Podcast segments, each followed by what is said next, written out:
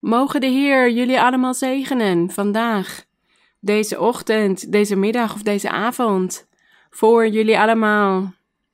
Mogen God, zoals wij Hem dit altijd vragen, mogen Hij jullie gebeden verhoren, mogen Hij jullie smeekbeden aanhoren, jullie hulpgeroep, jullie verlangens, jullie verzoeken, want er zijn zoveel problemen en moeilijkheden en ziekten pijn, verbitterdheid, bedroefdheid, depressie, zoveel dingen waar velen onder lijden. Niet alleen maar nu tijdens deze pandemie, maar ook hiervoor al. Want de mens heeft altijd geleden. Want dit is wat de duivel doet in de mensen. En wanneer wij samenkomen, dan doen wij dat om van God te leren, om de weg van de Heer te kennen en hem ook te leren bidden, om dingen te leren vragen aan God. En als we de Bijbel lezen en we zien die voorbeelden van al die personages in de oudheid, hoe zij zich gedroegen en hoe zij tot God baden en hoe God tot hen sprak en een antwoord gaf. Dit dient ons allemaal als verkwikking, als hulp, als leiding om door te gaan. En zoals God naar zijn personages in de oudheid luisterde, zo is Hij ook vandaag de dag bij ons om naar ons te luisteren. Want Hij is barmhartig, Zijn barmhartigheid is tot in eeuwigheid. En jullie mogen allemaal plaatsnemen waar jullie zijn in jullie woning. Stel jullie hart bereidwillig voor deze overdenking, voor dit onderricht, want we gaan de Bijbel analyseren, de schriften van de Heren. En we zijn hier samengekomen. We zijn bijeen en de Heer zal bij ons zijn. De Heilige Geest zal ons bijstaan om ons te helpen. Gezegend en geprezen zij de naam van onze Heer. U kunt allemaal plaatsnemen. En we gaan vandaag de Bijbel overdenken, de Bijbel lezen. We gaan het hebben over gebeurtenissen uit de oudheid die vele personages hadden meegemaakt. Het volk van Israël in de oudheid had vele ervaringen meegemaakt met God. En de Heer is altijd bij het volk geweest. Hij had Mozes beloofd dat hij altijd bij het volk zou zijn om het te leiden, om het te helpen en om het bij te staan op moeilijke momenten.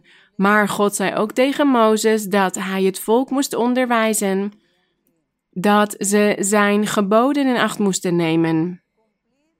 Dat ze de wet van Mozes moesten vervullen. En in de Bijbel, hier in het Oude Testament, in het Oude Testament dat begint bij Genesis tot aan Malachi, de profeet Malachi, dat is het Oude Testament. En wanneer wij in het Oude Testament lezen, dan lezen wij vaak over een belangrijk personage, over de engel van de Here. Die wordt vaak genoemd en die is altijd bij het volk van Israël geweest om het volk te leiden en te onderwijzen en te zegenen, maar ook om te straffen. Als het volk God faalde, God verliet, dan strafte de engel van de Heere het volk. Maar deze engel van de Heere was niet zomaar een engel.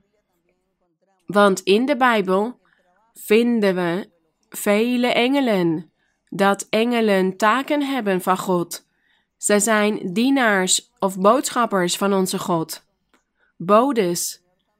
En we lezen hoe God ook door engelen zijn woord openbaart. Bijvoorbeeld over de geboorte van de Heer Jezus Christus. En toen de kerk begon, de vroege kerk, gebruikte God ook engelen om tot de evangelisten en de profeten, de apostelen, de discipelen te spreken, om hen te leiden om hen de weg te wijzen en om hen te onderwijzen wat ze moesten doen. We zien bijvoorbeeld ook in Openbaring dat het gaat over een engel die in de visioenen verscheen, die visioenen die de apostel Johannes had gezien. Hij zag altijd een engel en die engel liet hem vele dingen zien en vertelde hem vele dingen. Dus we zien dat de engelen vele taken hebben, maar vandaag gaan we het alleen hebben over de engel van de Here. Dit was niet zomaar een engel. Een andere dag gaan we lezen over alle engelen, over die dienaars, die bodes van onze God, die God gebruikt om iets te verrichten, een taak te verrichten, om werk te doen, om de gelovigen, de volgelingen van het evangelie te helpen of bij te staan in iets. God heeft dus vaak engelen gestuurd naar zijn volk, maar vandaag gaan we het alleen hebben over de engel van de Here. En die vinden we vaak terug in het Oude Testament, in Exodus, in Richteren, in Koningen, in Samuel, in Kronieken, in Psalmen. Dan gaat het over de engel van de Here. En daar gaan we vandaag over lezen. En we zullen dus zien dat dit niet zomaar een engel is, zoals ik net zei, net als alle andere engelen. Nee, het was een heel belangrijk personage. Die Messias, die zaligmaker, die koning, die wonderlijke, die vredevorst, die God in de toekomst zou sturen in vlees, in een lichaam. Maar dit personage was dus ook met het volk van Israël. Maar het volk van Israël had dit niet door. Ze hebben dit nooit geweten. Ze hebben dit nooit geweten dat zij aan het genieten waren van een onzichtbare koning, een verlosser, een heer. Dat zij de aanwezigheid van deze Messias bij zich hadden in geest. In geest was hij altijd bij hen. En wij lezen ook in de Bijbel dat de Heer Jezus zelf getuigde dat het volk hem in de oudheid niet had herkend. Dat hij bij het volk was geweest, maar dat het volk hem niet had gekend. Dat hij voor de schepping van de hemel en de aarde al bestond. En dat de wereld door hem was geschapen. Maar niemand had dit erkend, niemand wist dit. Dat was het werk van de engel van de Heere, de Zoon van God, het Woord. De koning der koningen, de Messias, de voorloper. Die koning die zou komen in de toekomst, die volmaakte koning. Hij is bij al die generaties geweest in de oudheid, maar niemand had het door. Dus we gaan het vandaag hebben over deze engel van de Here. Een aantal versen maar, want er zijn vele versen over de engel van de Here. En we gaan beginnen in Exodus hoofdstuk 3, vers 1 tot en met 6. Exodus hoofdstuk 3, vers 1 tot en met 6. Hier gaat het over Mozes. Hij was het kleinvee van zijn schoonvader Jethro aan het hoeden, de priester van Midian. Hij dreef het kleinvee tot voorbij de woestijn en hij kwam bij de berg van God, de Horeb. En de engel van de Heere verscheen hem in een vuurvlam uit het midden van een doornstruik. Hij keek toe en zie, de, de doornstruik brandde in het vuur, maar de doornstruik werd niet verteerd. Mozes zei: Laat ik nu naar dat indrukwekkende verschijnsel gaan kijken, waarom de doornstruik niet verbrandt. Toen de Heere zag dat hij ging kijken. Dus we hebben hier gezien in vers 2 dat het gaat over de engel van de Heere. Maar in vers 4 gaat het over God, over de Heere zelf dat hij ging kijken en dat hij tot hem riep uit het midden van de doornstruik. Dus wij zien dat die engel van de Heere God zelf was. Want hier staat in vers 4: Toen de Heere zag dat hij ging kijken, riep God tot hem uit het midden van de doornstruik en zei: Mozes, Mozes. Hij zei: Zie, hier ben ik. En hij zei: Kom hier niet dichterbij. Doe uw schoenen van uw voeten, want de plaats waarop u staat is heilige grond. Hij zei verder: Ik ben de God van uw vader. Kijk wat de engel van de Heere tegen Mozes zei: Ik ben de God van uw vader. De God van Abraham, de God van Isaac en de God, God van Jacob. En Mozes bedekte zijn gezicht, want hij was bevreesd God aan te kijken. Wij zien hier door deze geschiedenis, door deze openbaring van de engel van de Heere, over wie het hier ging. We hebben hier gelezen dat de engel van de Heere God zelf is.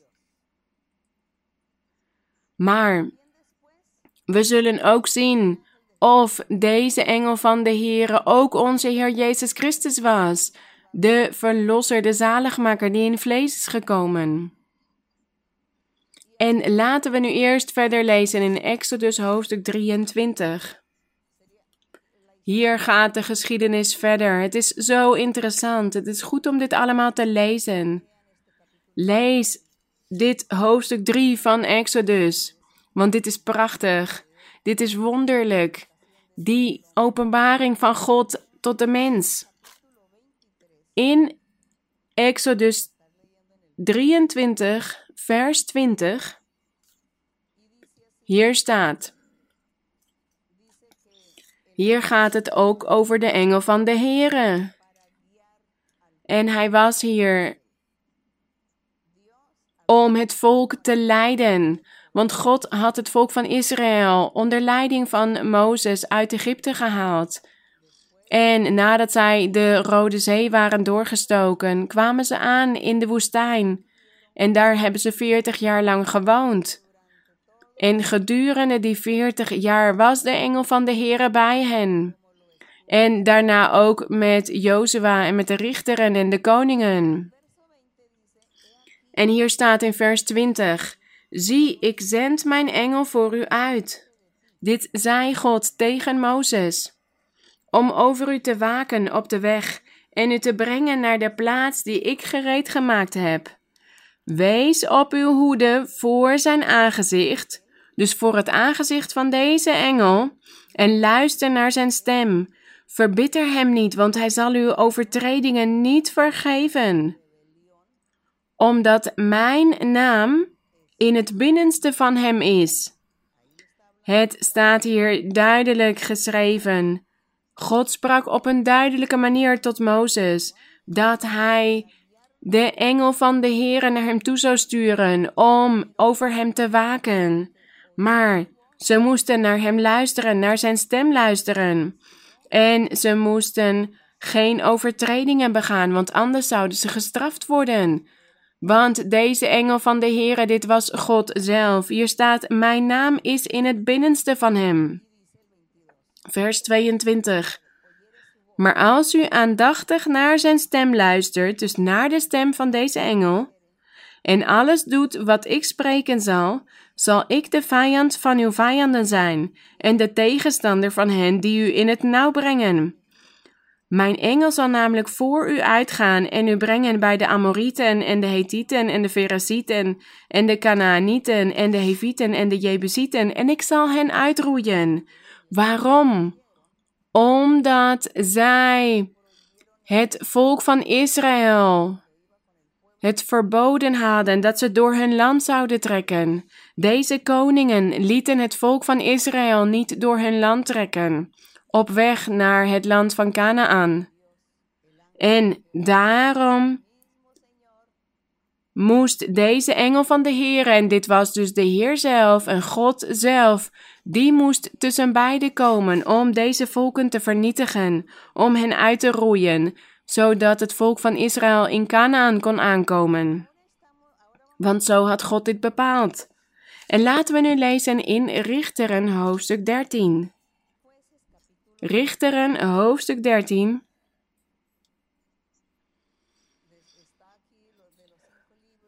hier staan de eerste boeken van Mozes.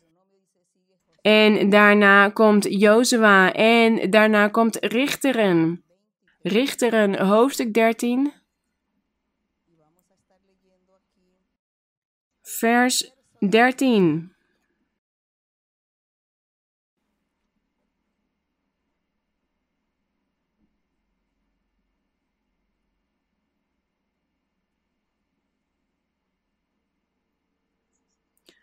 Richteren, hoofdstuk 13, vers 13. Hier gaat het over de geboorte van Simson. De geboorte van Simson. Hier staat beschreven wat die ervaring was geweest van de ouders van Simson. En hier staat in vers 13 van hoofdstuk 13. En de engel van de Heere zei tegen Manoach. Maar laten we eerst vers 11 lezen. Manoach was dus de vader van Simson. En de moeder van Simson was de eerste die een man had gezien, die voor haar was verschenen. En zij was bezorgd geraakt vanwege deze ervaringen zocht haar man op en vertelde die ervaring. Dat ze een man had gezien en dat die man had gezegd dat zij een zoon zou hebben. En de vader van Simson, toen Simson nog niet geboren was, Manoach, die ging zijn vrouw achterna, vers 11. En hij kwam bij die man en zei tegen hem: Bent u de man die tot deze vrouw gesproken heeft? En hij zei: Ik ben het. Toen zei Manoach: Welnu, laten uw woorden uitkomen. Wat zal de leefwijze van het jongetje zijn en wat zijn werk? En de engel van de Heere zei tegen Manoach in vers 13: Voor alles wat ik de vrouw gezegd heb, moet zij op haar hoede zijn. Zij mag niets eten wat van de wijnstok afkomstig is. Wijn en sterke drank mag zij niet drinken en evenmin mag zij ook maar iets onreins eten. Alles wat ik haar geboden heb, moet zij in acht nemen. Toen zei Manoach tegen de engel van de Heere. Maar deze engel van de Heere, dit was dus de Heer zelf, God zelf. En Manoach zei tegen hem: Laat ons u toch hier doen blijven en een geitenbokje voor u bereiden. Want Manoach dacht dat hij met een gewoon persoon, met een man aan het spreken was want de engel van de Heere was aan hen verschenen als een gewone man. En daarom had Manoach niet onderscheiden dat het de engel van de Heere was, dat het God zelf was. Dus hij zei: Ik wil graag een geitenbokje voor u bereiden. Maar de engel van de Heere zei tegen Manoach in vers 16: Ook al doet u mij hier blijven, ik zal van uw brood niet eten. En als u een brandoffer wilt brengen, moet u dat aan de Heere offeren. Manoach wist namelijk niet dat het een engel van de Heere was, oftewel dat het God zelf was. En Manoach zei tegen de engel van de Heere: Wat is uw naam? Dan kunnen wij u eren wanneer uw woord uitkomt. Hier zien wij dat Manoach aan afgodendienst aan het denken was, aan afgoderij. Zij hadden nog geen ervaringen gehad met die levende God. Maar God had bepaald dat hij de zoon van Manoach als een bevrijder zou hebben voor het volk van Israël, Simson. Maar zij gaven zich altijd snel over aan afgoderij. Want zij zei hier tegen die engel: Wat is uw naam? Want als uw woorden uitkomen, dan gaan wij u eren. Maar God had gezegd dat ze dat niet moesten doen. God had hen onderwezen dat zij nooit de schepselen moesten eren, maar alleen de Vader, God. Dat Hij de enige was die vereerd moest worden. Maar Manoach zei dit tegen de engel: Wat is uw naam? Maar de engel van de Heere zei tegen hem: In vers 18: Waarom vraagt u zo naar mijn naam? Die is immers wonderlijk. Dus hij zei tegen Manoach: Waarom vraagt u om mijn naam? Mijn naam is wonderlijk. En in Jesaja hoofdstuk 9, vers 5, zonder dat we deze bladzijde kwijtraken, laten wij deze pagina onthouden, want we komen hier zo terug. Hier in Jesaja hoofdstuk 9, vers 5 gaan we lezen. Hier in dit hoofdstuk van de profeet Jesaja gaat het over de geboorte van de Messias en over zijn heerschappij, zijn koningschap. En de Heer begon te spreken door de profeet over de geboorte van de Messias die in de toekomst zou komen.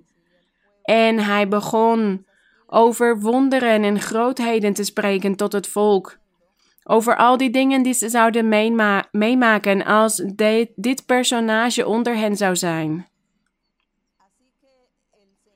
En hier zegt de Heer dus bij monden van Jesaja in hoofdstuk 9, vers 5. Hij sprak over vele wonderen die verricht zouden worden in dit koninkrijk. Vers 5: Want een kind is ons geboren, een zoon is ons gegeven, en de heerschappij rust op zijn schouder. En men noemt zijn naam wonderlijk. Wonderlijk, en er zijn nog meer namen voor hem: Raadsman, sterke God, eeuwige Vader, vredevorst. Dit zijn allemaal namen van onze God, van onze Heer Jezus Christus, van de Messias. De namen van de engel van de Here. En hier staat dus in vers 5, laten we het herhalen. En men noemt zijn naam wonderlijk. Een van zijn namen, dus ook hij wordt ook sterke God genoemd en eeuwige Vader, maar hij wordt ook wonderlijk genoemd. Aan de uitbreiding van deze heerschappij en aan de vrede zal geen einde komen op de troon van David en over zijn koninkrijk, om het te grondvesten en het te ondersteunen door recht en gerechtigheid, van nu aan tot in eeuwigheid. Het zou hier gaan over een eeuwige koning. En laten we nu dus weer teruggaan naar Richter en hoofdstuk 13, waar we net aan het lezen waren, want nu hebben we gezien dat zijn naam wonderlijk zou zijn.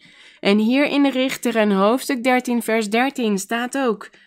Maar de engel van de Heere zei tegen hem: Waarom vraagt u zo naar mijn naam? Die is immers wonderlijk. Hier zei hij hoe hij heette, dat zijn naam wonderlijk was. Maar Manoach begreep het niet in die tijd. Vers 19. Daarop nam Manoach een geitenbokje en het graanoffer en offerde dit op de rots aan de Heere. En terwijl Manoach en zijn vrouw toekeken, deed de engel iets uitzonderlijks of een wonder. Waarom? Omdat de engel God zelf was. De koning, de Messias. De eeuwige God, de eeuwige Vader, de engel van de Here. Daarom deed hij een wonder. Hij deed iets uitzonderlijks. En we zien hier dat hij altijd bij de ouden is geweest, bij alle personages in de oudheid. Bij de leiders, bij rechters, bij koningen. Hij leidde altijd het volk. Deze Messias, deze Verlosser. De engel van de Heere is altijd bij hen geweest.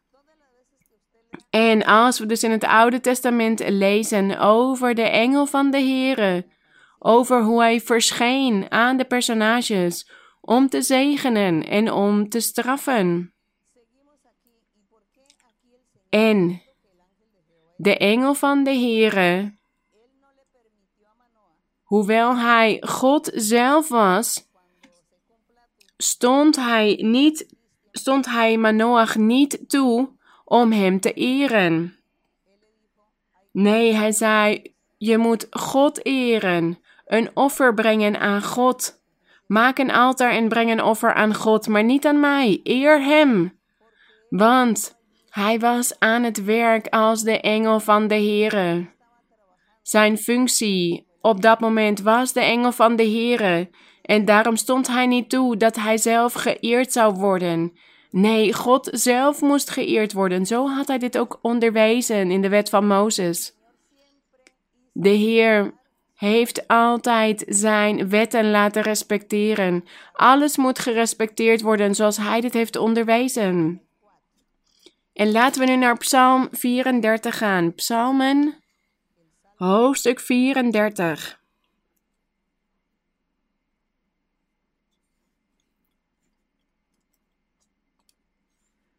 Psalmen 34, vers 8.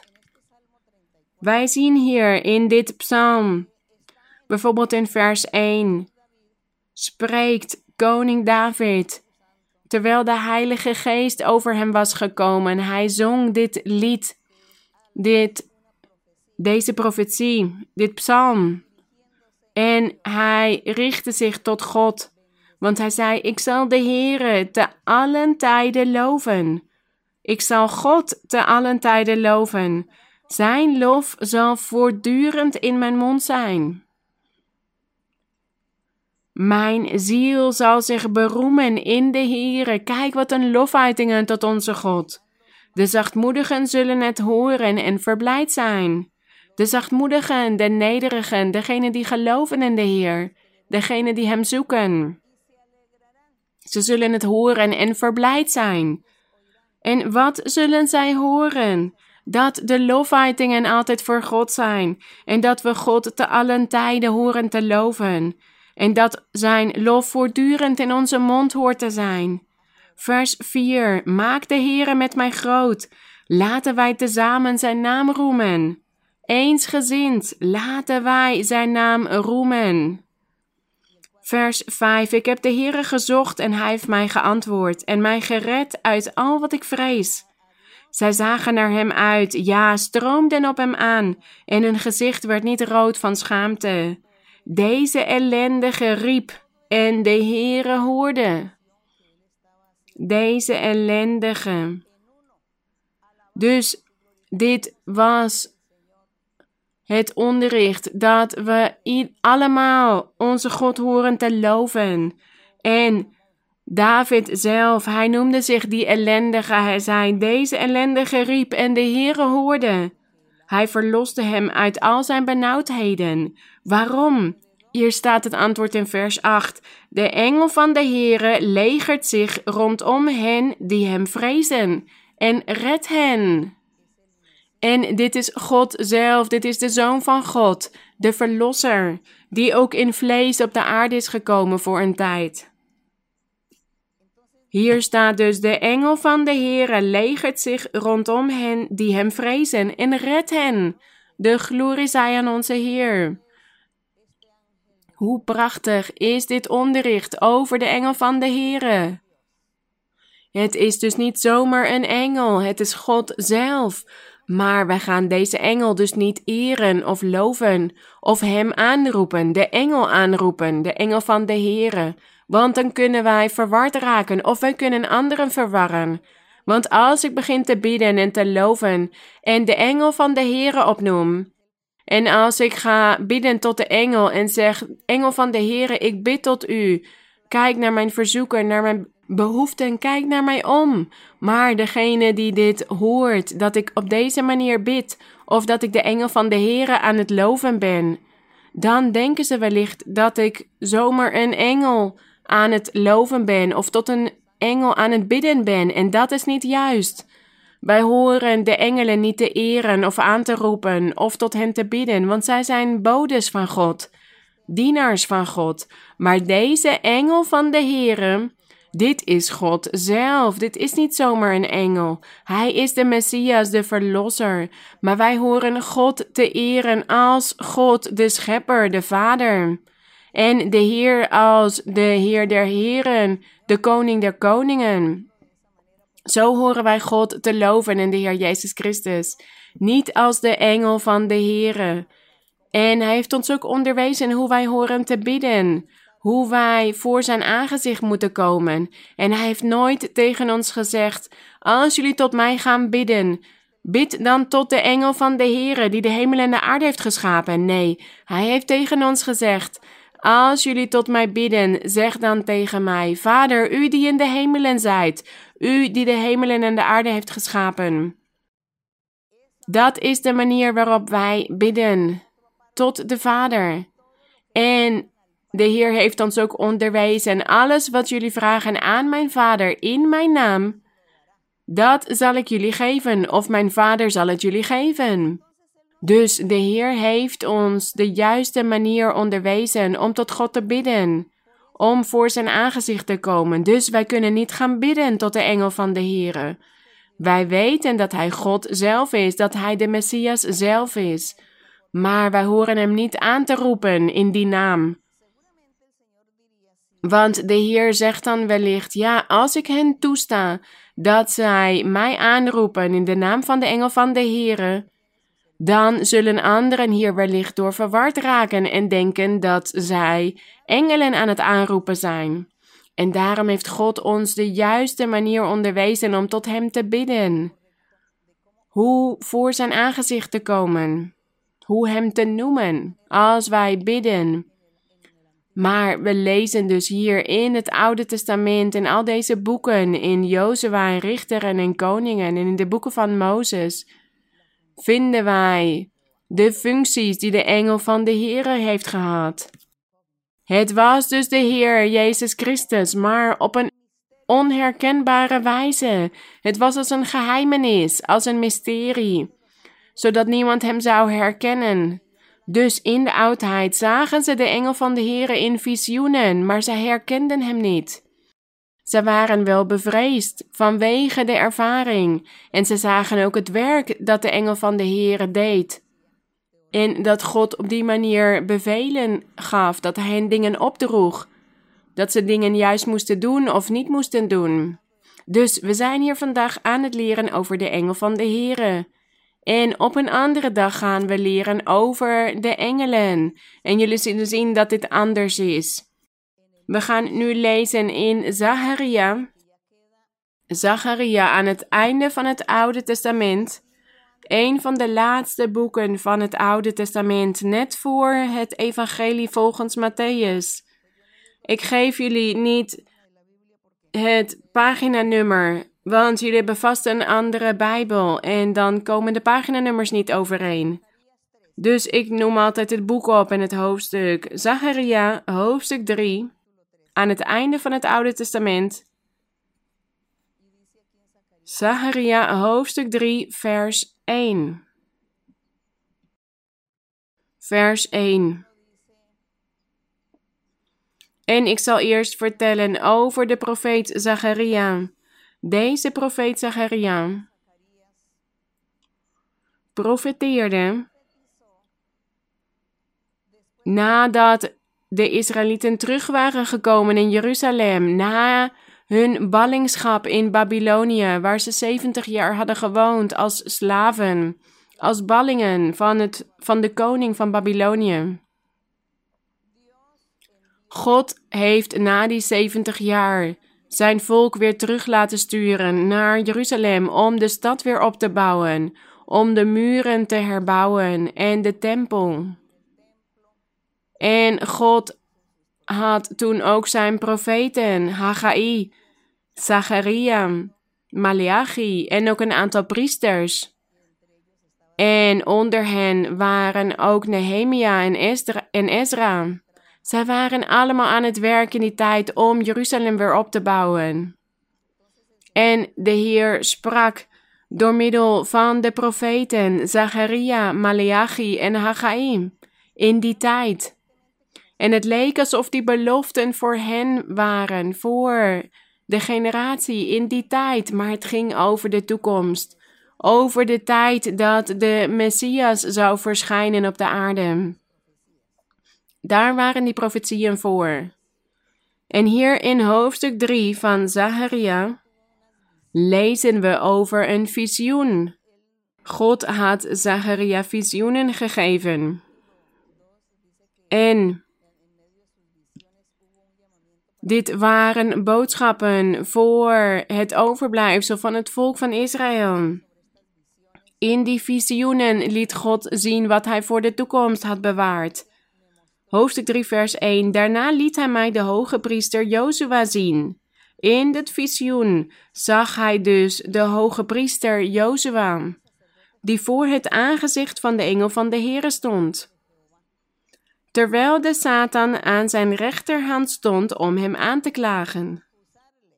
Dus, hier was de engel van de Heere.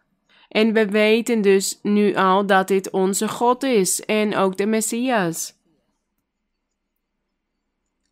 En dit was dus een visioen, laten we dit gedenken. En de Satan stond aan de rechterhand van deze hoge priester Jozua om hem aan te klagen. En in vers 2 staat: De Heere zei echter tegen de Satan: De Heere zal u bestraffen, Satan.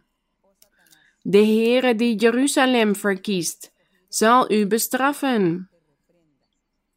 Is deze Jozua niet een stuk brandhout dat aan het vuur ontrukt is?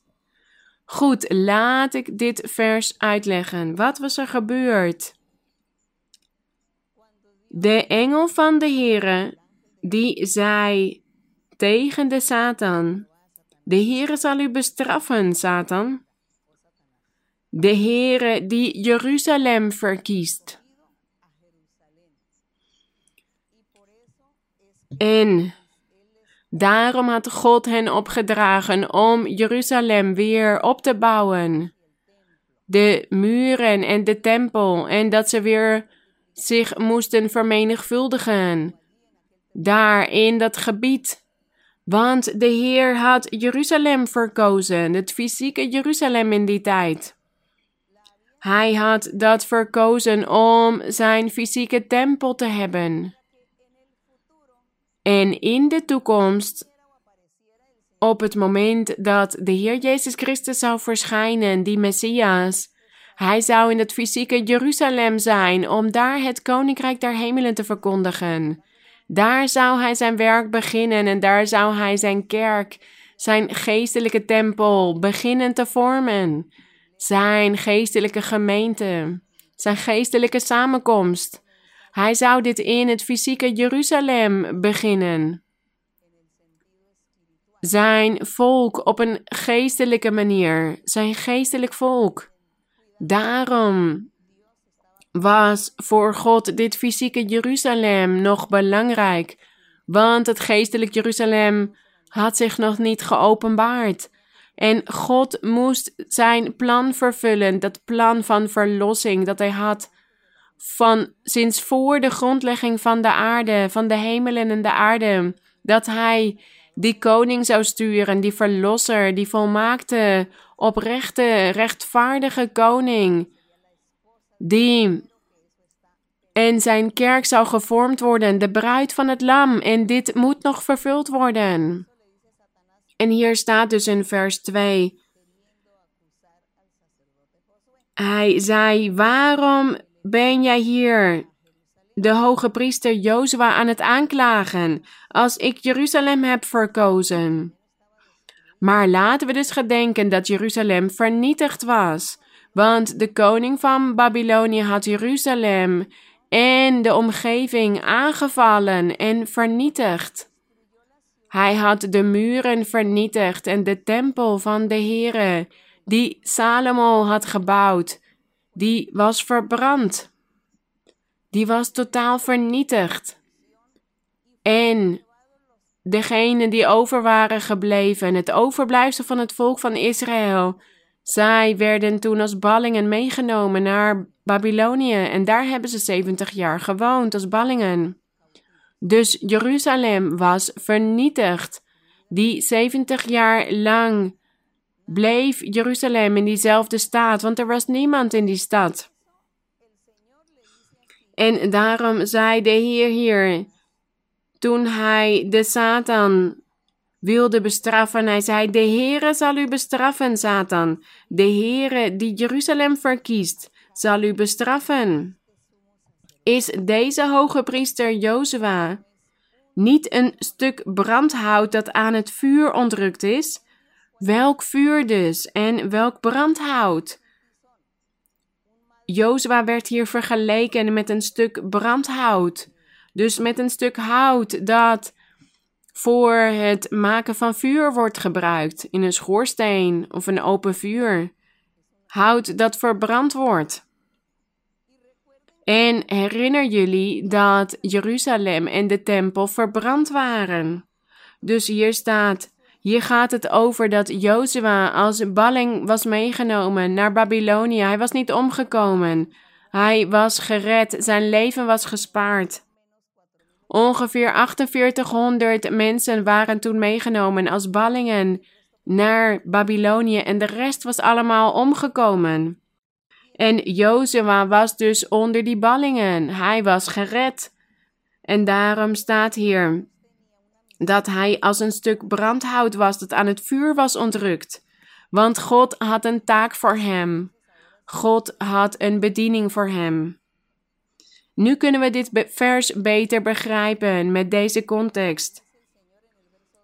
Dus vers 2. De Heere zei echter tegen de Satan: De Heere zal u bestraffen, Satan. De Heere die Jeruzalem verkiest, zal u bestraffen. Is deze Jozua niet een stuk brandhout dat aan het vuur ontrukt is? Ja, want hij was als een balling meegenomen. Hij was als een stuk brandhout dat wellicht een stuk, een stuk was verbrand, maar nog niet helemaal.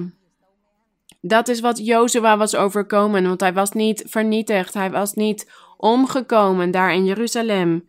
Hij was aan het vuur ontrukt. Het gaat hier over wat er in Jeruzalem was gebeurd, 70 jaar geleden. Vers 3. Nu was Jozua in vuile kleren gekleed, terwijl hij voor het aangezicht van de engel stond de engel van de Heere of de Heer zelf of God zelf. Vers 4. Toen nam hij het woord, de engel van de Heere, en zei tegen hen die voor zijn aangezicht stonden: Trek hem de vuile kleren uit. Daarop zei hij tegen hem: Zie, ik heb uw ongerechtigheid of uw zonde van u weggenomen. Hier op dit moment was de engel van de Heere of de Heer zelf de zonde van de hoge priester Jozua aan het vergeven, zodat hij het waard zou zijn om dat werk te verrichten dat God hem wilde geven. Daarom staat hier: Zie, ik heb uw ongerechtigheid van u weggenomen en zal u feestkleren aantrekken. Gezegend zij onze Heer. Hij had dus vuile kleren aangehad vuile kleren met vlekken, kapotte kleren. Maar hier staat: Ik heb uw ongerechtigheid weggenomen, ik heb uw zonden vergeven. En ik heb uw feestkleren aangetrokken. Hij zei op deze manier tegen Jozua: Jij moet gaan werken, jij zult die priester zijn in deze tempel die opnieuw opgebouwd zal worden. Vers 5. Vervolgens zei ik: Laat hen een reine tulband op zijn hoofd zetten. Daarop zetten zij de reine tulband op zijn hoofd en trokken hem feestkleren aan, terwijl de engel van de Heere erbij stond. Dus deze Jozua werd hier gekleed. Hij kreeg zijn ambtskleding aan, terwijl de engel van de Heere erbij stond. Dus hij kreeg een tulband op zijn hoofd, een hoofdbedekking. En hij kreeg feestkleren aan. Dit was zijn kleding als priester. Hij moest priester zijn in die tempel die weer opnieuw opgebouwd zou worden. In dit visioen was de tempel al klaar, hij was al herbouwd. Maar die tempel moest in de werkelijkheid nog herbouwd worden. Vers 6. Toen verzekerde de engel van de Heere Jozua, zo zegt de Heere van de legermachten, als u in mijn wegen gaat en als u uw taak ten behoeve van mij vervult, zien jullie wel dat de engel van de Heere God zelf is? Want hij zegt hier: Als u in mijn wegen gaat. En we gaan straks ook lezen dat hij de Heer Jezus Christus was. Maar als hij dus niet God was geweest, of de Heer Jezus Christus, dan zou hij niet hebben gezegd: Als u in mijn wegen gaat. Dan zou hij gezegd hebben: Als u in de wegen van God gaat, en als u uw taak ten behoeve van God vervult. Maar hij zei: Mijn wegen en ten behoeve van mij. Dan zult u ook mijn huis besturen en ook mijn voorhoven bewaken. Dus hij had het hier over de taak die deze hoge priester Jozua zou hebben. Vers 8. Luister toch, hoge priester Jozua, u en uw vrienden die voor u zitten. Zij zijn immers een wonderteken. Hij zegt hier, uw vrienden zijn een wonderteken. Want zie, ik ga mijn knecht, de spruit, doen opkomen. Het gaat hier over de Messias, over de Verlosser die zou komen. In de toekomst. Hier staat: Ik ga mijn knecht de spruit doen komen. Want zie, wat betreft de steen die ik voor Jozua neergelegd heb, op die ene steen zullen zeven ogen zijn. Die steen, dit is de Verlosser, de Bevrijder, de Messias, de Zaligmaker, de Heer Jezus Christus. En dit vers vinden wij ook in het boek Openbaring. Hier staat op die ene steen zullen zeven ogen zijn. Zie, ik zal er zijn graveringen aanbrengen, spreekt de Heere van de legermachten. Ik zal de ongerechtigheid van dit land op één dag wegnemen. De Heer sprak hier op een symbolische manier, op een figuurlijke manier, op een illustratieve manier. Zo sprak de Heer tot Jozua en hij begreep het niet. Jozua begreep niet waar God over sprak, waar de engel van de Heer over sprak. De steen, hij zegt hier de steen en hij heeft het hier over de Heer Jezus Christus, over onze Messias. En hij zei hier: Ik zal de ongerechtigheid van dit land op één dag wegnemen. En die dag, dat is Christus zelf, de Messias, de Verlosser, de voorloper, de koning der koningen. De Heer Jezus Christus is die dag zelf. Op die dag zou hij de zonde van het land wegnemen. En de Heere sprak altijd over die dag. Wanneer de dag van de Heere aanbreekt, of op de dag van de Heere zal ik dit of dat doen. De dag van de Heere. Dit was de openbaring van de Heer Jezus Christus, van de Messias op de aarde. Dus het is niet meer de naam, de engel van de Heere, maar de Messias. God met ons, Emmanuel. De vredevorst, wonderlijk. Hij had zoveel verschillende namen, de Heer Jezus Christus, en daarom begreep Jozua dit ook niet. En hier staat dus: Ik zal de ongerechtigheid van dit land op één dag wegnemen. Dat betekent dat degenen die in de Heer Jezus Christus geloven, dat hun zonde weggenomen zal worden, want de Heer zal hen reinigen en zo kunnen ze dan het eeuwige leven ontvangen. Want God zal dan die vlekken uit onze ziel wegnemen als wij in Hem geloven. Dat is dus die dag van de Heere, de Messias zelf. En Jozua begreep het niet. Hier staat in vers 10: Op die dag spreekt de Heere van de legermachten zal ieder zijn naaste uitnodigen onder de wijnstok en onder de vijgenboom. Hij zegt op die dag. Dus tijdens de openbaring van de Messias, in die tijd, in de tijdperk, niet meer van de engel van de Here, maar van de Messias. Want in het Oude Testament heeft hij gewerkt als de engel van de Here. Zo heeft hij het volk geleid. Maar in het Nieuwe Testament, dat is het nieuwe verbond. Toen is de Heer Jezus Christus vlees geworden en heeft hij het Koninkrijk der Hemelen verkondigd, zijn evangelie.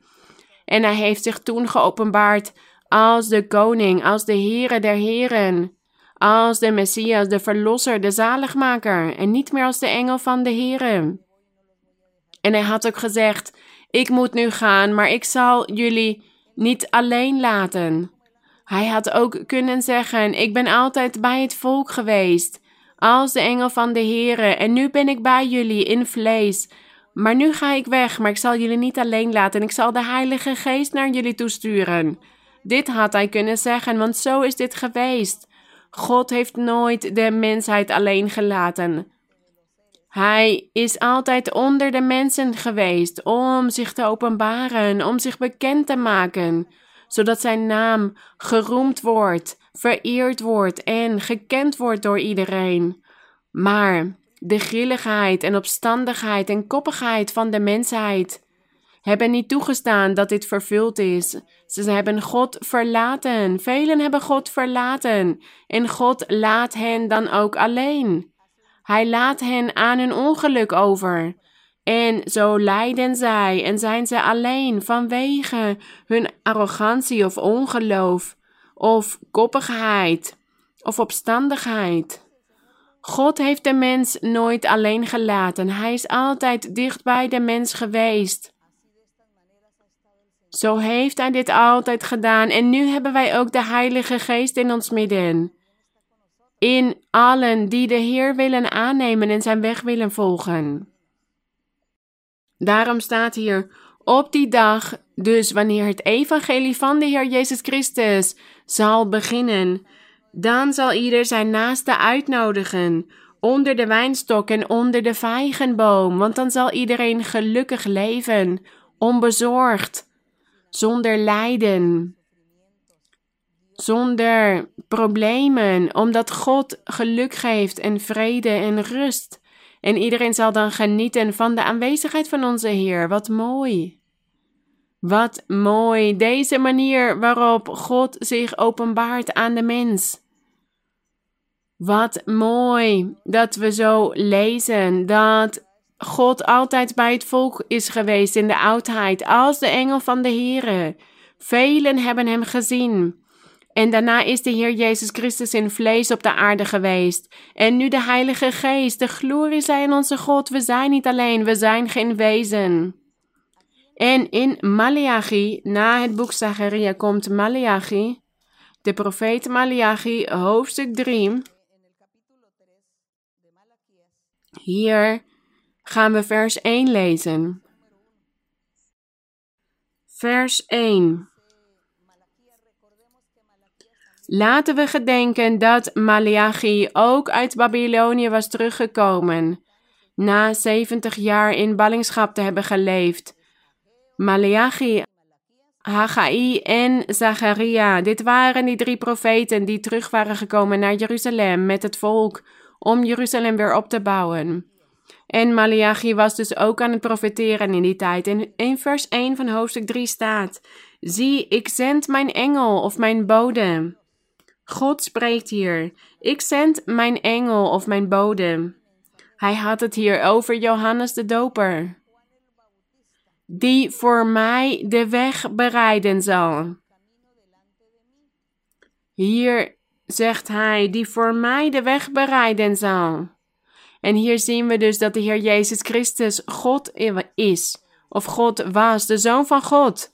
Want hier staat, ik zend mijn bode die voor mij de weg bereiden zal. Want hij zegt niet, ik zend mijn engel die voor de verlosser of de profeet die ik zal sturen de weg bereiden zal. Nee, hij zei voor mij. Johannes de Doper zal de weg voor mij bereid maken. Want ik zal me manifesteren op de aarde onder de mensen. Ik zal een mens worden, net als alle andere gewone mensen, om onder hen te zijn.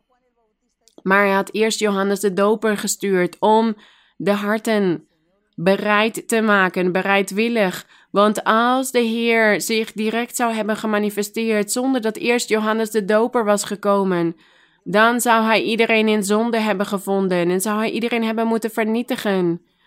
Maar Johannes de Doper had dus deze, dit werk, deze taak van God gekregen om de harten voor te bereiden. Dus hier staat: Ik zend mijn engel of mijn bode, die voor mij de weg bereiden zal. Plotseling zal naar zijn tempel komen die Heere die u aan het zoeken bent. Maar hier gaat het niet over die fysieke tempel. Het gaat hier over die geestelijke tempel. Hier staat: plotseling zal naar zijn tempel komen die Heere die u aan het zoeken bent, de engel van het verbond. Deze engel van het verbond is de engel van de Heere. De engel van het verbond in wie u uw vreugde vindt. Dit was dezelfde engel van de Heere. Zie, hij komt, zegt de Heere van de legermachten. Maar wie zal de dag van zijn komst verdragen? Wie zal bij zijn verschijning stand houden? Want hij, wanneer hij zich openbaart, hij is als vuur van een edelsmid en als zeep van de blekers. Hij zal zitten als iemand die zilver smelt en reinigt. Maar het gaat hier niet over dit fysieke zilver. Het gaat hier over het hart van mannen en vrouwen die in zonden aan het leven waren afgezonderd van God. Zij hadden de wet van Mozes niet in acht genomen. Daarom moesten ze gereinigd worden. Hier staat: Hij zal de Levieten reinigen en hen zuiveren als goud en zilver. Dan zullen zij de Heere een graanoffer brengen in gerechtigheid. En we hebben hier dus in vers 1 gelezen dat deze engel van het verbond, dat dit ook de engel van de Heere was. En ook God is.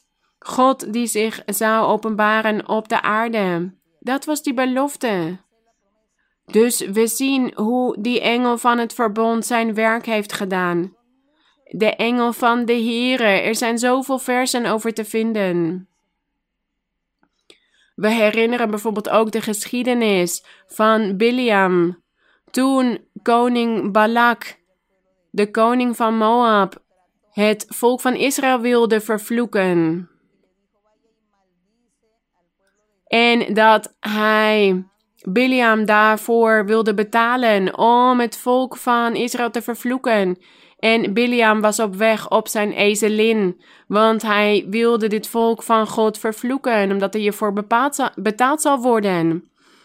En we lezen hoe Biliam die ezelin begon te slaan, omdat hij niet meer verder liep. Maar dit kwam omdat de engel van de Heere op de weg was gaan staan.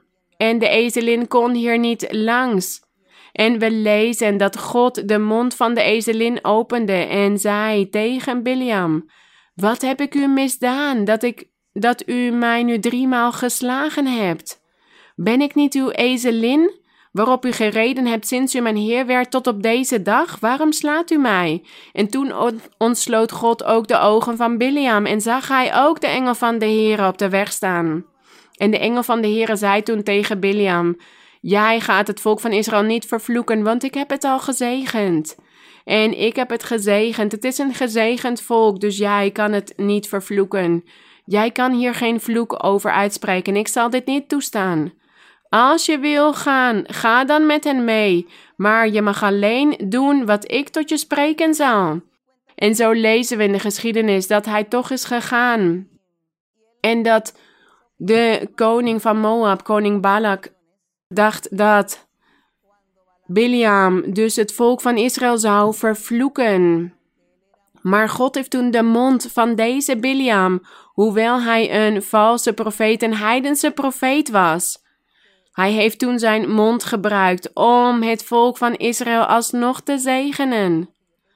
Want toen Biliam die vloek wilde uitspreken, gebruikte God zijn mond en sprak hij mooie beloften uit over het volk van de Heere. Want God had een plan met zijn volk, een goddelijk plan.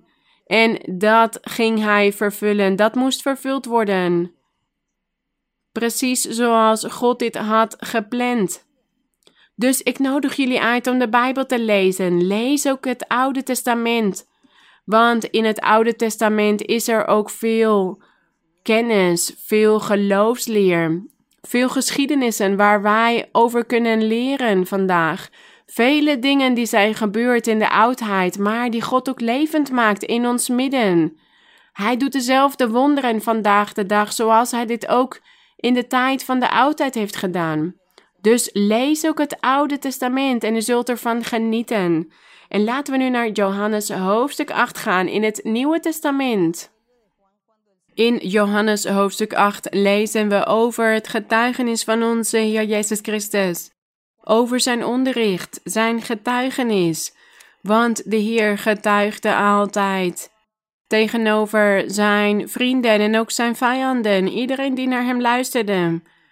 Hij sprak altijd tot iedereen en onderwees vele dingen, ook over de oudheid.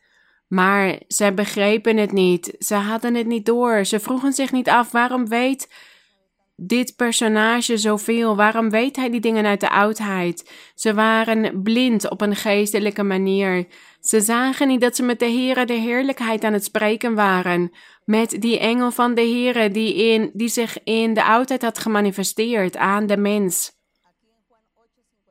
Johannes 8, vers 58.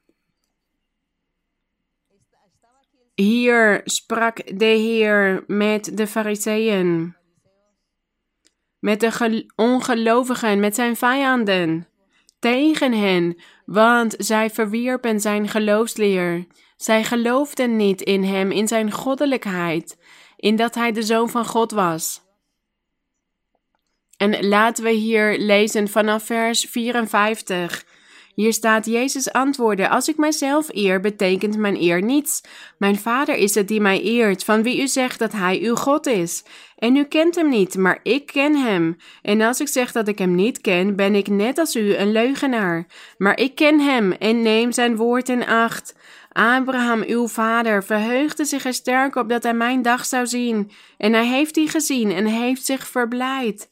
En we hebben het hier al in een vorig onderricht over gehad. Toen Abraham de hoge priester Melchizedek ontmoette in die tijd, in de tijd van Abraham, en dat Abraham hem de tienden gaf, het tiende deel van alles wat hij uit de oorlog had gewonnen. De hoge priester Melchizedek had hij ontmoet. En dit was dezelfde Heer Jezus Christus, niet als de engel van de Heer, maar als de hoge priester Melchizedek. En hier staat dus dat hij zich erop verheugde dat hij mijn dag zou zien. En hij zei, hij heeft die gezien en hij heeft zich verblijd. Want hij heeft mij gekend, zei de Heer over Abraham, hij heeft mij gezien. Maar de Joden zeiden tegen hem, u bent nog in vijftig jaar en hebt u Abraham gezien? Jezus zei tegen hen, voorwaar, voorwaar, ik zeg u, voor Abraham geboren was, ben ik.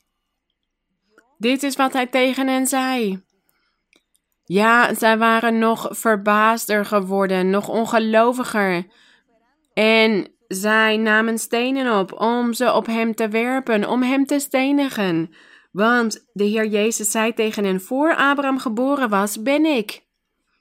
En we zien dus in vers 59 dat je staat: Zij namen dan stenen op om ze hem te werpen. Want zij dachten dat de Heer God aan het lasteren was. En laten we nu naar hoofdstuk 1 gaan van ditzelfde boek Johannes. We waren in hoofdstuk 8 en laten we nu naar hoofdstuk 1 gaan. In Johannes hoofdstuk 1 vinden we zoveel rijkdommen, zoveel geloofsleer. En in vers 8 maar omdat dit zo mooi is, laten we vanaf het begin lezen. Laten we vanaf het begin lezen in hoofdstuk 1, want dit is zo prachtig. In het begin was het woord en het woord was bij God en het woord was God. Het ging hier over de Heer Jezus Christus, over de engel van de Heer uit de oudheid, over de Verlosser, de Zaligmaker, de Koning. Hier staat in het begin was het woord, dus voor de grondlegging van de aarde was het woord er al en hij was bij God en hij was God.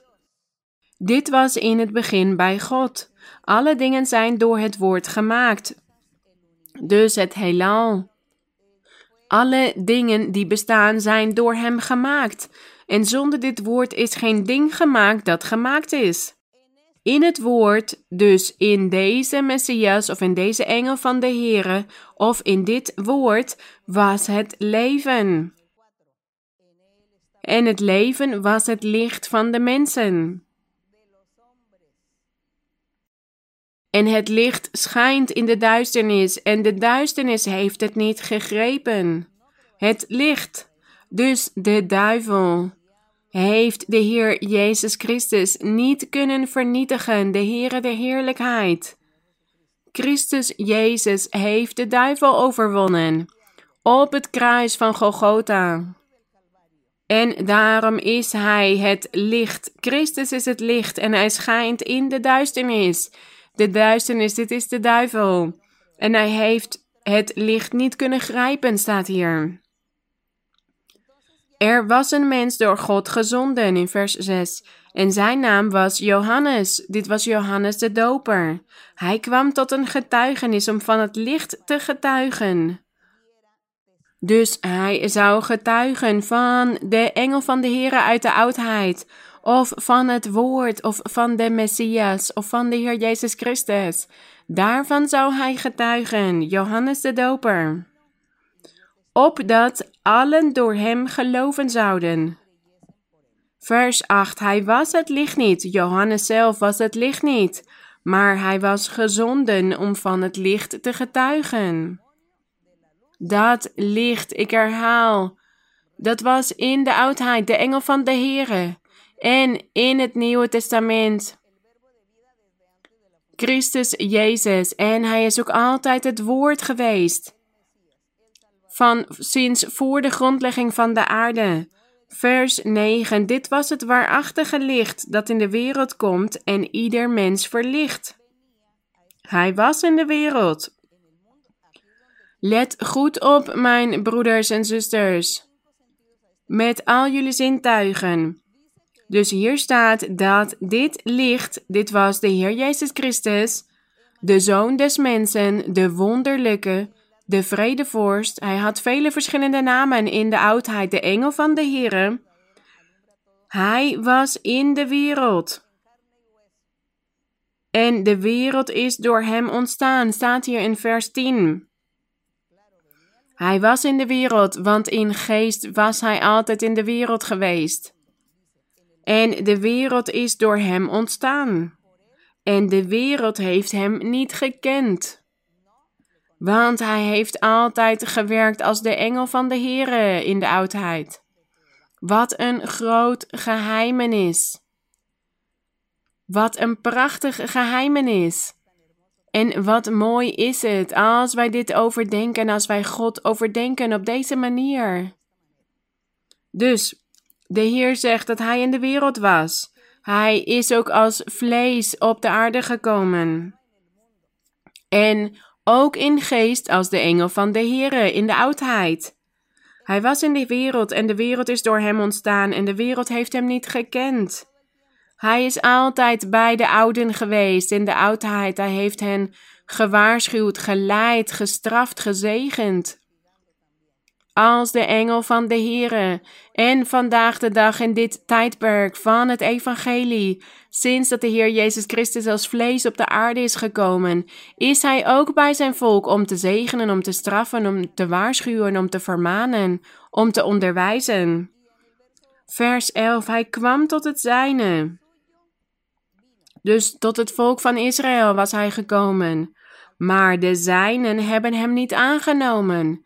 De Joden, de Israëlieten hebben hem niet aangenomen. Ze hebben hem niet geaccepteerd. Ze hebben niet in hem geloofd. Maar zij wisten dus niet dat de engel van de Heere, de Heer Jezus Christus zelf was en dat hij nu onder hen was als de zoon des mensen in vlees. Zij hebben dit niet geloofd, zij hebben dit niet aangenomen. Zij hebben hem niet ontvangen. Maar kijk naar deze prachtige belofte in vers 12. Maar allen die hem aangenomen hebben, dus die in zijn naam hebben geloofd, hun heeft hij macht gegeven kinderen van God te worden. Gezegend zij de naam van onze Heer.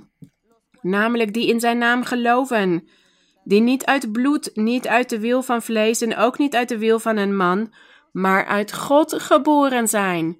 Op een geestelijke manier zijn ze uit God geboren.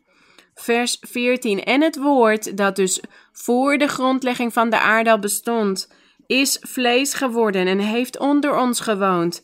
En wij hebben zijn heerlijkheid gezien. Een heerlijkheid als van de enige geborene van de Vader, vol van genade en waarheid. In de oudheid als de engel van de Heere. Maar niemand heeft hem gekend, niemand heeft hem herkend als de Heer.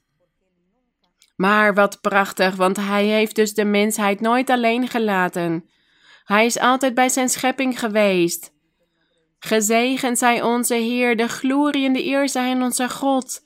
En wat is de uitnodiging van vandaag? Een uitnodiging voor al die mensen die nieuw zijn. Degenen die nog geen ervaringen hebben gehad met het lezen van de Bijbel. Maar ik weet dat jullie nu van de dingen van God beginnen te houden. En dat jullie ook van de Bijbel gaan houden. Want hoe mooi is dit? Hoe mooi is dit om dit te lezen dat God de mensheid nooit alleen had gelaten. Dat Hij op een bepaalde manier altijd bij de mens is geweest, onder de mensen. En daarom nodig ik jullie uit om de Bijbel te lezen, om tot God te bidden, om tot de Heer te zeggen dat u van Hem wilt leren, dat u Zijn wegen wil leren kennen of de weg van God, die weg die tot het eeuwige leven leidt. Dat u kracht van God wil ontvangen dat u iemand dicht bij u wilt hebben om u te leiden, om bij u te zijn, om u te troosten, om u te genezen. Om een verkwikking te zijn in uw leven. Bemoediging, dat u die krachtige God wil leren kennen. Dat u de openbaring van de Heilige Geest wil zien, want die is het die vandaag de dag bij ons is, de Heilige Geest. We hebben de engel van de Heer niet meer onder ons, maar de Heilige Geest. Op een andere manier is God zich aan het openbaren aan de mensheid vandaag de dag. En jullie zullen niet geen uitzondering zijn. Als jullie willen, zal God tot jullie leven komen, tot jullie hart. Geloof in Hem, vertrouw op Hem en leer om te bidden tot God. Leer om u zich aan God voor te stellen, om u zich aan God te presenteren, om Hem te zoeken. En u zult zien dat God aan uw zijde zal staan om u te zegenen. En we weten ook, we hebben ook geleerd dat er altijd een vijand in de buurt is die ons wil aanklagen. Maar God is rechtvaardig. En Hij is barmhartig. En Hij zal ons helpen. En Hij zal ons bij de hand nemen. Dus wat heeft u nodig? Wat hebt u nodig? Geef uw hart aan God. Verhard uw hart niet, sluit uw hart niet. Open juist uw hart voor God. En u zult zien dat God in uw hart zal gaan wonen, en hij zal u vrede en blijdschap en vreugde geven. En u gaat niet meer zeggen: God is mij vergeten, God luistert niet naar mijn gebeden. God hoort mij niet. Nee, zeg dat niet. God is zo dicht bij u.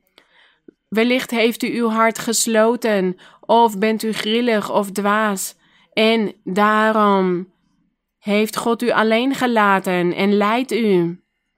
Maar als u nederig bent en zachtmoedig en als u zegt: Heer, ik wil u behagen, ik wil van u leren en ik wil alles doen om u te behagen, mijn Heer, dan zal God u niet verachten, want God veracht geen enkel nederig hart. Hij staat klaar om te zegenen. Dus dat is de uitnodiging. Ga door, zoek naar God en u zult hem vinden. Lees de Bijbel. Zien jullie dat heel de Bijbel belangrijk is? Want er zijn mensen die zeggen, sommigen zeggen dat de Bijbel ouderwets is geworden. Dat het is verouderd, maar nee, de Bijbel is niet verouderd. En anderen zeggen, we hoeven alleen nog maar het Nieuwe Testament te lezen, want het Oude Testament is niet meer geldig. Dit is overbodig. Dit was voor de oudheid, niet meer voor nu, vandaag de dag. Nee, dit is niet zo, want wij moeten ook de fundamenten leren. Om de geloofsleer te kennen, om God te behagen, moeten wij de Bijbel van het begin tot het einde lezen. Want dan vinden wij alle rijkdom en alle schatten van onze God. Als wij alleen het Nieuwe Testament zouden lezen, dan is het net alsof we dat we in een boom zouden zitten en dat we alleen naar de takken kijken, naar de kroon of de kruin, naar het bovenste gedeelte van de boom. Maar we hebben ook de boomstronk nodig en de wortels in de grond. Als een boom niet vast staat in de grond, als er geen stevige stronk is, dan zal de boom omvallen of opdrogen. Dus de takken en de kroon of de kruin, dit is niet genoeg. We hebben ook het Oude Testament nodig. Want we kunnen de boomstronk en de wortels als het Oude Testament zien en het Nieuwe Testament als de takken en de kruin. Maar we hebben alles nodig zodat die boom stevig kan staan. Dus als wij God bij ons willen hebben en in ons hart willen hebben, dan moeten wij ook het Oude Testament kennen. Dan moeten wij ook wortels in de grond hebben en een stevige boomstronk, want anders blijven die takken niet stevig staan, of dan zullen de takken opdrogen en vallen. De hele Bijbel is belangrijk, de hele Bijbel. Alle boeken van de Bijbel. Er zijn dingen in de Bijbel, de rituelen. Dat doen wij vandaag de dag niet meer, die uit het Oude Testament. Want wij dit was een schaduw of een afbeelding van wat er in de toekomst zou zijn. En wij zijn de toekomst. Het evangelie van de Heer is de toekomst. Dus wij zijn zelf die rituelen geworden. Die offers, die brandoffers zijn wij zelf. Het reukwerk, dat zijn wij zelf. Dat zijn onze gebeden. En het koperen altaar, dat is ons hart geworden. Dus als we kijken naar die symbolen, naar die symbologie, dan komen we erachter dat wij al die rituelen uit de oudheid, dat wij dit zelf zijn geworden, dat wij een levend offer zijn geworden voor onze God. Maar in het Oude Testament vinden we ook veel geloofsleer en alle geboden van onze God. De wetten van onze God en ook de ervaringen van de ouden, van de aartsvaderen. Alles is belangrijk. Dus laten we heel de Bijbel lezen, want dit is belangrijk. Laten we zo God zoeken en laten we ook God om de Heilige Geest vragen. En laten we God vragen om wonderen te verrichten in ons leven. Laten we gaan bidden tot onze God. En we gaan ook bidden voor de ziekten en behoeften. Er zijn velen die behoeften hebben. Vertel ze aan God op dit moment. Hef uw handen op als u dit kunt. Of leg uw hand op uw hart als u dit kunt. Waar u bent, als u kunt staan, ga dan staan of anders doe dit zittend. Het belangrijkste is dat wij tot God bidden met heel ons hart. En laten we hem ook onze hartverlangens vertellen. En ik weet dat jullie vele dingen schrijven naar mij over vele ziekten en moeilijkheden. En er zijn ook vele mensen die mij hebben geschreven en vragen of ik kan bidden voor mensen die slaapwandelen. Voor die slaapwandelaars. Laten we daar ook voor gaan bidden en bid ook zelf voor hen. Als jullie familieleden dit overkomt, dit zijn geesten, dit zijn kwade geesten, die in die mensen heersen en die hen laten slaapwandelen. En er zijn ook zoveel hekserijen en tovenarijen. Zoveel mensen worden gekweld door deze dingen. Dus laten we hiervoor bidden tot onze God met heel ons hart. Heilige Vader, eeuwige God, Vader van onze Heer Jezus Christus. U bent onze Almachtige, onze Koning, de Heilige van Israël, de gezegende. Mogen uw naam geroemd en geprezen worden tot in alle generaties. Mogen alle landen en volken en talen u loven en u kennen, en u zoeken en u verheerlijken en u eren. Mogen iedereen zich vernederen voor uw aangezicht, want u bent het waard, mijn Heer. Gezegend zij uw naam tot in alle eeuwigheid. We danken u voor uw barmhartigheid, voor uw waarheid, voor uw woord, voor uw beloften en voor de vervulling van uw beloften, mijn Heer. Wij danken u voor die barmhartigheid die u met ons hebt gehad. Wij danken u, mijn Heer, want u hoort onze gebeden aan, onze verzoeken en u vervult onze hartverlangens.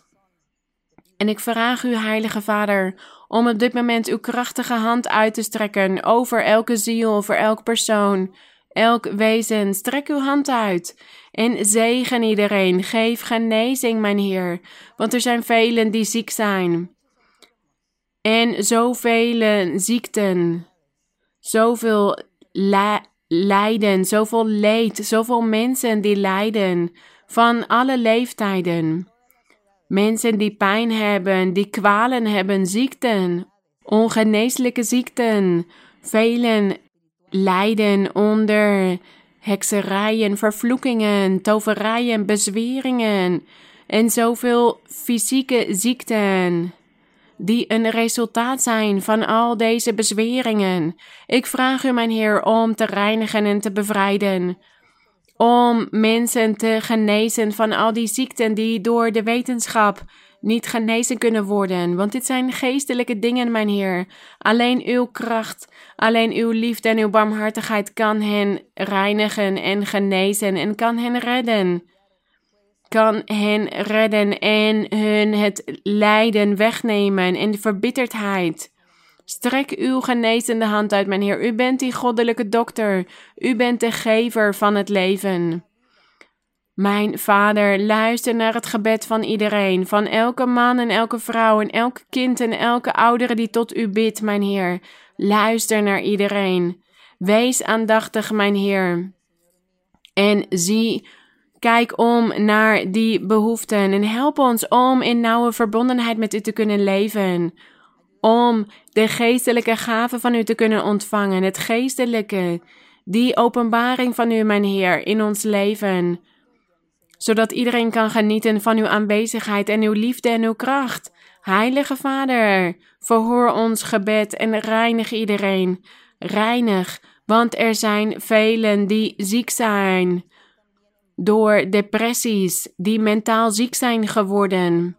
Mentale ziekten, ze kunnen niet meer beredeneren, ze zijn niet bij hun gezonde verstand en ze willen hun eigen leven afnemen en soms ook de levens van anderen, mijn Heer. Help hen, bevrijd hen en help ook die gezinnen die willen scheiden, die uit elkaar willen gaan, vanwege wat de duivel allemaal doet in hun leven.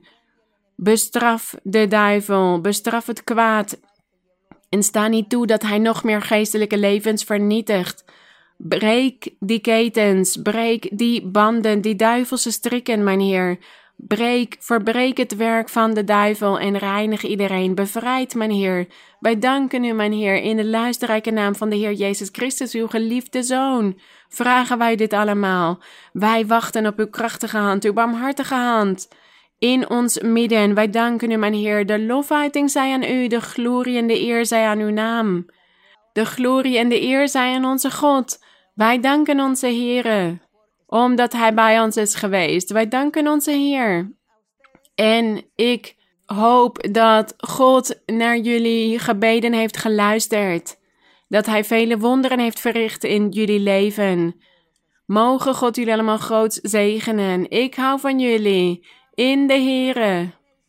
Vele omhelzingen voor jullie allemaal en ook voor de kinderen. Dank jullie wel. God zegene jullie.